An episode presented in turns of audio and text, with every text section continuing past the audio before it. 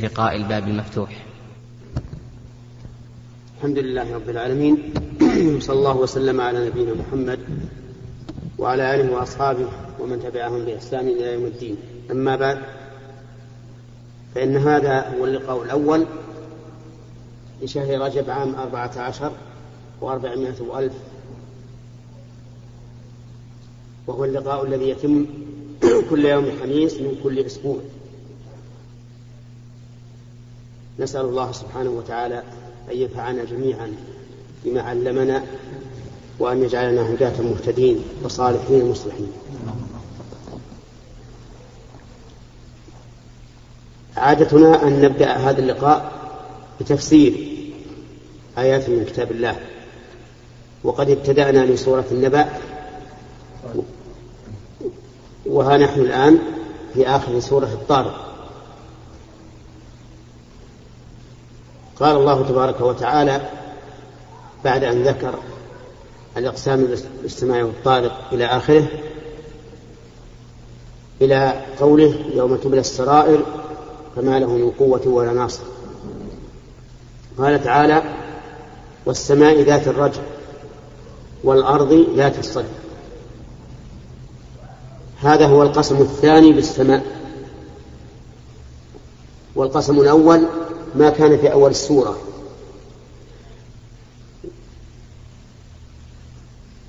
فهناك قال والسماء والطارق وما أدراك ما الطارق النجم الثاقب. وهنا قال والسماء ذات الرجع والأرض ذات الصدر إنه لقول فصل. والمناسبة بين القسمين والله أعلم أن الأول فيه إشارة إلى الطارق الذي هو النجم والنجم كما نعلم ترمى به الشياطين الذين يسترقون السمع.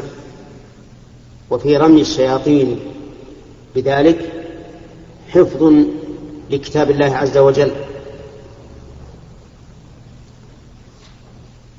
أما هنا فأقسم بالسماء ذات الرجع أن هذا القرآن قول فصل. فأقسم على أن القرآن قول فصل. فصار القسم الأول مناسبته أن فيه الإشارة إلى ما يحفظ به هذا القرآن حال إنزاله وفي القسم الثاني الإشارة إلى أن القرآن حياة. لأنه قال والسماء ذات الرجع الرجع هو المطر يسمى رجعا لأنه يرجع ويتكرر. ومعلوم أن المطر حياة الأرض به حياة الأرض. والأرض ذات الصدع الصدع هو الانشقاق يعني التشقق لخروج النبات منها. فأقسم بالمطر الذي هو سبب خروج النبات وبالتشقق الذي يخرج منه النبات. وكله إشارة إلى حياة الأرض بعد موتها والقرآن به حياة القلوب بعد موتها.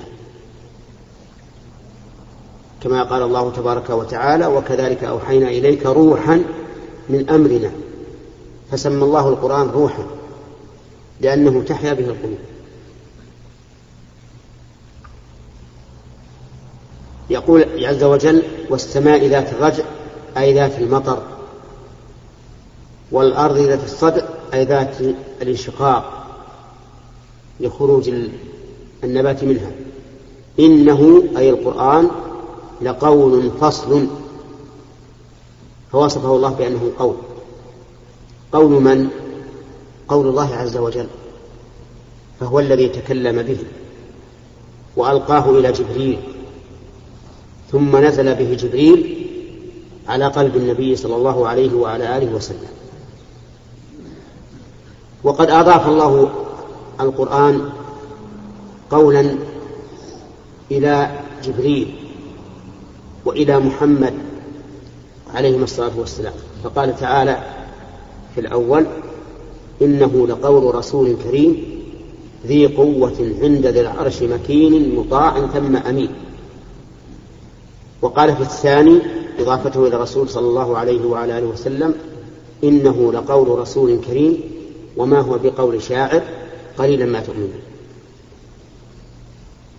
ففي الأول, ففي الأول أضاف القول إلى جبريل لأنه بلغه عن الله إلى محمد صلى الله عليه وعلى آله وسلم وفي الثاني أضافه إلى محمد لأنه بلغه إلى الناس وإلا فإن الذي قاله ابتداء هو الله سبحانه وتعالى. إنه لقول فصل. فصل.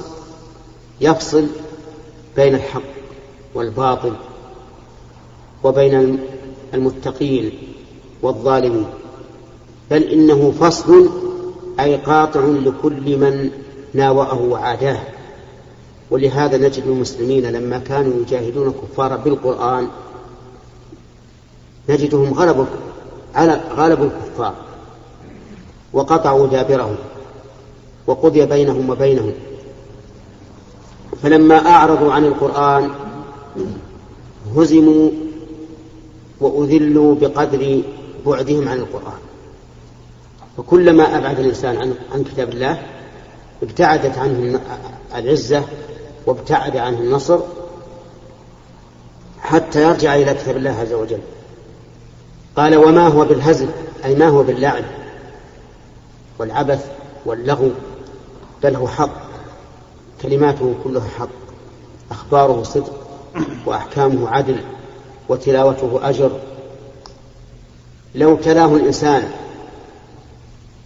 كل أوانه لم يمل منه. وإذا تلاه بتدبر وتفكر فتح الله عليه من المعاني ما لم يكن لا ما لم يكن عنده من قبل. وهذا شيء مشاهد اقرأ القرآن وتدبره كلما قرأته وتدبرته حصل لك من معانيه ما لم يكن يحصل لك من قبل. كل هذا لأنه فصل وليس بالهزل. لكن الكلام اللغو من كلام الناس. كلما كررته مججته وكرهته ومللته أما كتاب الله فلا. ثم قال تعالى إنهم يكيدون كيدا. إنهم يعني الكفار المكذبين للرسول صلى الله عليه وعلى آله وسلم يكيدون كيدا أي كيدا عظيما يكيدون للرسول عليه الصلاة والسلام يكيدون لمن اتبعه. وانظر ماذا كانوا يفعلون في المؤمنين أيام كانوا في مكة من التعذيب والتوبيخ والتشريد. هاجر المسلمون مرتين إلى الحبشة. ثم هاجروا إلى المدينة. كل ذلك فرارا بدينهم من هؤلاء المجرمين الذين آذوهم بكل كيد. وأعظم ما فعلوا بالنبي عليه الصلاة والسلام حين الهجرة حيث اجتمع رؤساؤهم وأشرافهم. يتشاورون ماذا يفعلون بمحمد؟ فكلما ذكروا رأيا نقضوه. قالوا هذا لا يصلح. حتى أشار إليهم فيما ذكر التاريخ الشيطان الذي جاء بصورة رجل وقال لهم إني أرى أن تختاروا عشرة شبان من قبائل متفرقة. وتعطوا كل, كل واحد منهم سيفا حتى يقتلوا محمدا قتلة رجل واحد. فإذا فعلوا ذلك تفرق دمه في القبائل. فلم تستطع بنو هاشم أن تقتص من القبائل كلها فيرتقون إلى أخذ الدية. وهذا هو الذي يريدون. فأجمعوا على هذا الرأي واستحسنوا هذا الرأي. وفعلا جلس الشبان العشرة ينتظرون خروج النبي صلى الله عليه وعلى آله وسلم ليقتلوه. ولكن النبي صلى الله عليه وعلى آله وسلم خرج من الباب وهم جلوس ولم يشاهدوه. وذكر التاريخ أنه جعل يذر التراب على رؤوسهم إذلالا لهم. ويقرأ قول الله تعالى وجعلنا من بين أيديهم سدا ومن خلفهم سدا فأغشيناهم فهم لا يبصرون. ولا تتعجبوا كيف خرج النبي صلى الله عليه وعلى آله وسلم من بينهم ولم يشاهدوه. لا تعجبوا من هذا. فها قريش. حين اختبأ النبي صلى الله عليه وعلى آله وسلم في الغار لما خرج من مكة يريد المدينة اختبأ في الغار ثلاثة أيام ليخف عنه الطلب لأن قريشا صارت تطلبه. وجعلت لمن جاء به مائة بعير ولمن جاء به مع أبي بكر مائتي بعير. وهذه جائزة كبيرة. فوقفوا على الغار. الذي فيه النبي صلى الله عليه وسلم وأبو بكر وكلنا يعلم أن الغار المفتوح إذا كان فيه أحد فسوف يرى ولكنهم لم يروا النبي صلى الله عليه وعلى آله وسلم ولا أبا بكر رضي الله عنه. فقال يا رسول الله لو نظر أحدهم إلى قدمه لأبصرنا. فقال لا تحزن إن الله معنا. فما ظنك باثنين الله ثالثهما. فاطمأن أبو بكر. هؤلاء القوم الذين وقفوا على الغار ليس عندهم قصور في السمع ولا قصور في البصر ولا قصور في الذكاء. ولكن أعمى الله أبصارهم عنه عن النبي صلى الله عليه وعلى آله وسلم وصاحبه.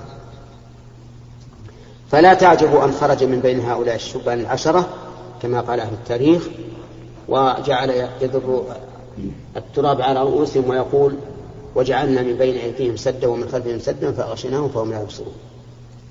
هنا يقول عز وجل في سورة الطارق إنهم يكيدون كيدا وأكيد كيدا. واتلوا قول الله تعالى في سورة الأنفال وإذ يمكر بك الذين كفروا ليثبتوك يعني يحبسوك أو يقتلوك أو يخرجوك. ويمكرون ويمكر الله والله خير الماكرين. ثم قال عز وجل فمهل الكافرين أمهلهم رويدا. مهل وأمهل معناهما واحد. يعني انتظر بمهلة. ولا تنتظر بمهلة طويلة. أمهلهم رويدا أي قليلا. ورويدا تصغير روض أو إرواد. والمراد به الشيء القليل وفي هذه الآية تهديد لقريش وتسلية للرسول صلى الله عليه وعلى آله وسلم ووعد له بالنصر. وحصل الأمر كما أخبر الله عز وجل. خرج النبي عليه الصلاة والسلام مهاجرا منهم وحصل بينهم وبينهم حروب. وفي السنة الثانية من الهجرة قتل من صناديد قريش وكبرائهم وزعمائهم نحو أربعة وعشرين رجلا. منهم قائدهم أبو جهل. وبعد ثمان سنوات بل أقل من ثمان سنوات دخل النبي صلى الله عليه وسلم مكة فاتحا منصورا ظافرا. حتى إنه قال كما جاء في التاريخ قال وهو ممسك بعضادتي باب الكعبة وقريش تحته قال لهم ما ترون أني فاعل بكم. لأن الأمر أصبح أمرهم بيده عليه الصلاة والسلام. ما ترون أني فاعل بكم؟ قالوا أخ كريم وابن أخ كريم.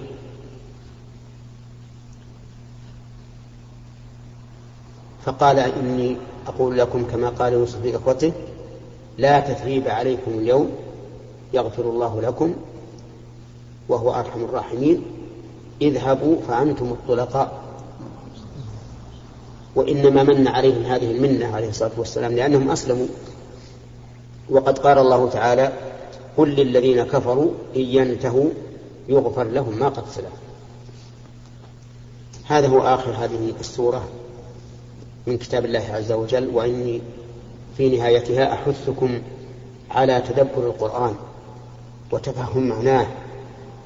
خذوا معناه من أفواه العلماء الموثوقين أو من كتب التفسير الموثوقة مثل تفسير ابن كثير تفسير الشيخ عبد الرحمن بن سعدي وما أشبههما من التفاسير التي تعرفون أصحابها أنهم موثوقون في عقيدتهم وفي آرائهم.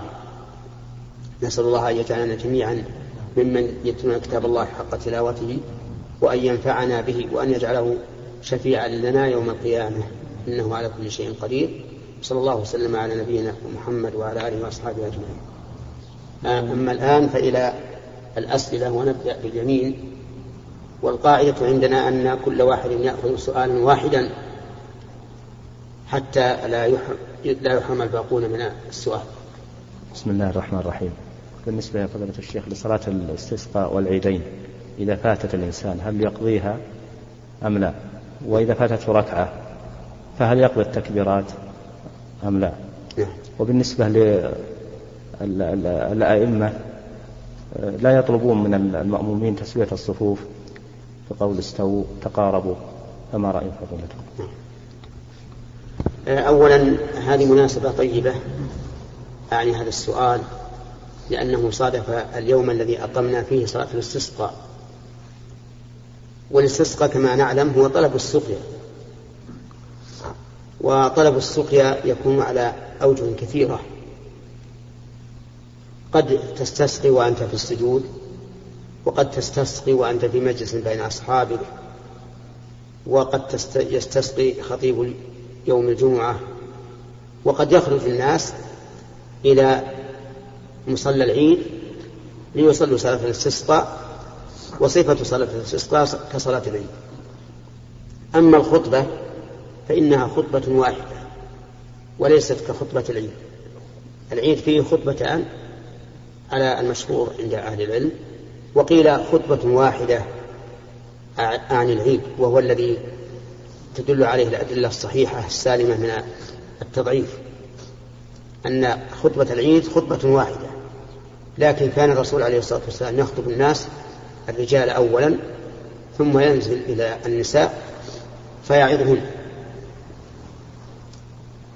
أما الاستسقاء فهو خطبة واحدة حتى عند حتى على قول من يرى أن صلاة العيد لها خطبتان فهي خطبة واحدة إما قبل الصلاة وإما بعد الصلاة فالأمر كله جائز لو أن الإنسان حين حضر إلى مصلى العيد وهو الإمام استقبل القبلة ودعا وأمن الناس على ذلك لكان كافيا. وإن أخر الخطبة إلى ما بعد الصلاة فهو أيضا كاف وجائز فالأمر في هذا واسع. وإنما قلت ذلك لئلا يستنكر أحد ما قد يفعله بعض الأئمة من الخطبة والدعاء في صلاة الاستسقاء قبل الصلاة فإن من فعل ذلك لا ينكر عليه لأنه قد فعل سنة ثابتة عن النبي صلى الله عليه وآله وسلم. أما إذا فاتت الإنسان صلاة صلاة الاستسقاء. فأنا لا أعلم في هذا سنة عن النبي صلى الله عليه وآله وسلم. لكن لو صلى ودعا فلا بأس. وأما صلاة العيد فإنها لا تقضى إذا فاتت. لأنها صلاة شرعت على وجه معين وهو حضور الناس واجتماعهم على إمام واحد. فإذا فاتت فإنها لا تقضى. بخلاف صلاة الجمعة. فإن صلاة الجمعة إذا فاتت لا تقضى أيضا.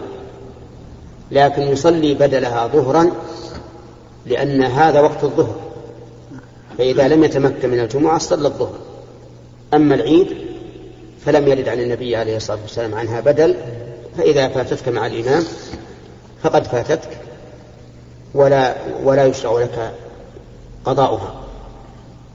وأما بالنسبة للتكبيرات فإنك إذا دخلت مع الإمام في الركعة الأولى بعد انتهاء التكبيرات فإنك لا تعيد التكبيرات لأنها سنة فات محلها وإذا كانت إذا فات محلها سقطت. أما الركعة الثانية فسوف تكبر مع الإمام. وأما إذا فاتتك الركعة الأولى ولم تدخل مع الإمام إلا في الركعة الثانية فمن المعلوم أنك سوف تكبر التكبيرات التي يكبرها الإمام أو ما بقي منها. وإذا قمت إلى قضاء ما فاتك فإنك تكبر في الركعة التي تقضيها. نعم. نعم. أما طلب الأئمة تسوية الصفوف في صلاة العيد وفي صلاة الاستسقاء فإنه مشروع كغيرهما من الصلوات. وذلك لأن الناس إذا لم ينبهوا على هذا ربما يغفلون عنه. فكل صلاة يشرع فيها الجماعة فإنه يشرع للإمام إذا كان إذا كان الناس صفوفا أن ينبههم وأن يقول استووا اعتدلوا. وأما قول بعض الأئمة استقيموا فإن هذه لا أصل لها ولم ترد عن النبي صلى الله عليه وعلى آله وسلم. وقد بحثت عنها وسألت بعض الإخوان أن يبحثوا عنها فلم يجدوا لها أصلا عن النبي صلى الله عليه وسلم أنه كان يقول بدل أقيموا صفوفكم استقيموا. ولا وجه لقوله استقيموا لأن المراد بقوله استقيموا يعني على دين الله وليس هذا محله. لأن هذا محل لأن هذا محل أمر الناس بإقامة الصفوف. ولهذا لم يرد عن النبي عليه الصلاة والسلام أنه كان يقول عند تسوية الصفوف استقيموا بل يقول أقيموا صفوفكم سووا صفوفكم وما أشبه ذلك. نعم. بسم الله الرحمن الرحيم. هل يجوز استفتاء أكثر من عالم وفي حالة اختلاف الفتيا هل يأخذ المستفتي بالأيسر أم بالأحوط؟ جزاكم الله خيرا. لا يجوز للإنسان إذا استفتى عالما واثقا بقوله أن يستفتي غيره لأن هذا يؤدي إلى التلاعب بدين الله وتتبع الرخص بحيث يسأل فلانا فإن لم يناسبه سأل الثاني فإن لم يناسبه سأل الثالث وهكذا. وقد قال العلماء من تتبع الرخص فسق. لكن أحيانا يكون الإنسان ليس عنده من العلماء إلا فلانا إلا ليس عنده من العلماء إلا فلان مثلا. فيسأله من باب الضرورة وفي نيته أنه إذا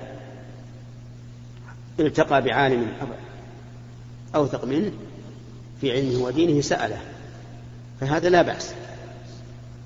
أن يسأل الأول بالضرورة ثم إذا وجد من هو أفضل سأله. وإذا اختلف الناس عليه في الفتيا أو فيما يسمع من مواعظهم ونصائحهم مثلا فإنه يتبع من يراه إلى الحق أقرب لعلمه ودينه. فإن تساوى عنده الرجلان فقال بعض العلماء إنه يتبع الأحوط وهو الأشد وقيل يتبع الأيسر وهو وهذا هو الصحيح. أنه إذا تعادلت, تعادلت الفتية عندك فإنك تتبع الأيسر لأن دين الله عز وجل مبني على اليسر والسهولة لا على الشدة. وقد قالت عائشة رضي الله عنها في وصف النبي صلى الله عليه وعلى آله وسلم إنه ما خير بين أمرين إلا اختار أيسرهما ما لم يكن إثما. نعم. بعد. الله بالوسواس في الطهارة والشعور بعد الوضوء بمدافعة الخبث وفي ذات مرة شعرت بمن يأمرها بسب القرآن وسب الله فما كان منها إلا أن بكت فكيف علاجها والخلاص من هذا الوسواس؟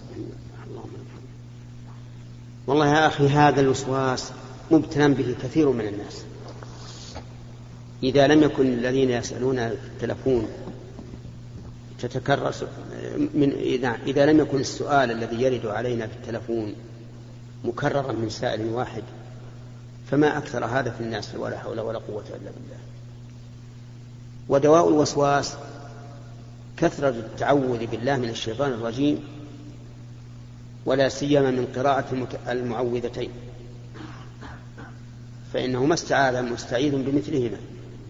قل أعوذ برب الفلق من شر ما خلق وأول ما يدخل ذلك شر الشيطان. لأنه من مخلوقات الله. وفي سورة الناس قل أعوذ برب الناس ملك الناس إله الناس من شر الوسواس الناس. فدواء ذلك بكثرة التعوذ بالله من الشيطان الرجيم واللجوء إلى إلى الله تبارك وتعالى والعزيمة الصادقة بحيث لا يلتفت الإنسان لهذا الشيء لما يرد على قلبه من الوساوس. مثلا توضأ مرة واحدة أو مرتين أو ثلاثة خلاص يخرج من الحمام. كبر للإحرام خلاص. حتى لو شعر في نفسه أنه لم يتوضأ مثلا أو أنه أخل بشيء من أعضائه. أو أنه لم ينوي. فلا يلتفت لهذا الشيء. وكذلك لو لو أنه في صلاة الشعر أو وقع في نفسه أنه لم يكبر للإحرام لا يلتفت يمشي في صلاته. كملها وكذلك أيضا لو خطر في قلبه ما ذكرت من سب الله عز وجل أو سب المصحف أو غير ذلك من الكفر فلا يلتفت إلى هذا ولا ولا يضر. حتى لو فرض أنه جرى على الإنسان مثل هذا الشيء وهو بغير اختيار فإنه لا شيء عليه. لأن النبي صلى الله عليه وعلى آله وسلم قال لا طلاق في إغلاق وإذا كان طلاق الموسوس لا يقع فهذا أولى بالعفو. ولكن يعرض عن هذا. ولا ولا يهمه أن أن يقول له الشيطان قل كذا قل كذا. لا يهم يستمر ولا يقول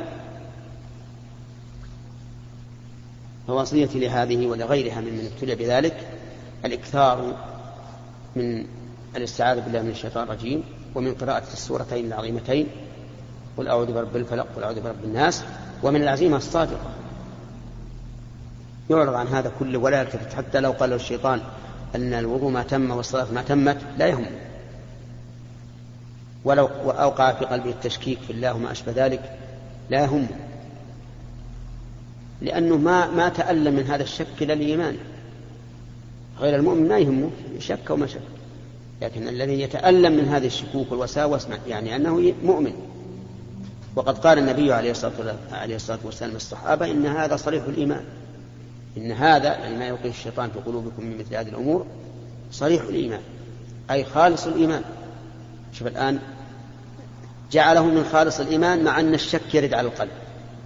لماذا؟ لأن هذا الذي ورد على قلبه الشك لا يطمئن لهذا الشك ولا يلتفت إليه ويتألم منه ولا يريده والشيطان لا يأتي إلا القلوب العامرة حتى يدمرها. القلوب الدامرة ما هو يأتي إليها لأنها دامرة. قيل لابن عباس أو لابن مسعود إن اليهود يقولون نحن لا نوسوس في صلاتنا. لا نوسوس في صلاتنا قال نعم لأن وما يصنع الشيطان بقلب خراب. صحيح. ما وش خارب؟ خارب. لكن يأتي للعامر ليدمره. فوصيتي لها وأرجو أن تبلغها أو تشتري الشريط لتسمعه أن تعرض عن هذا كله وأن لا يقع في قلبها شك.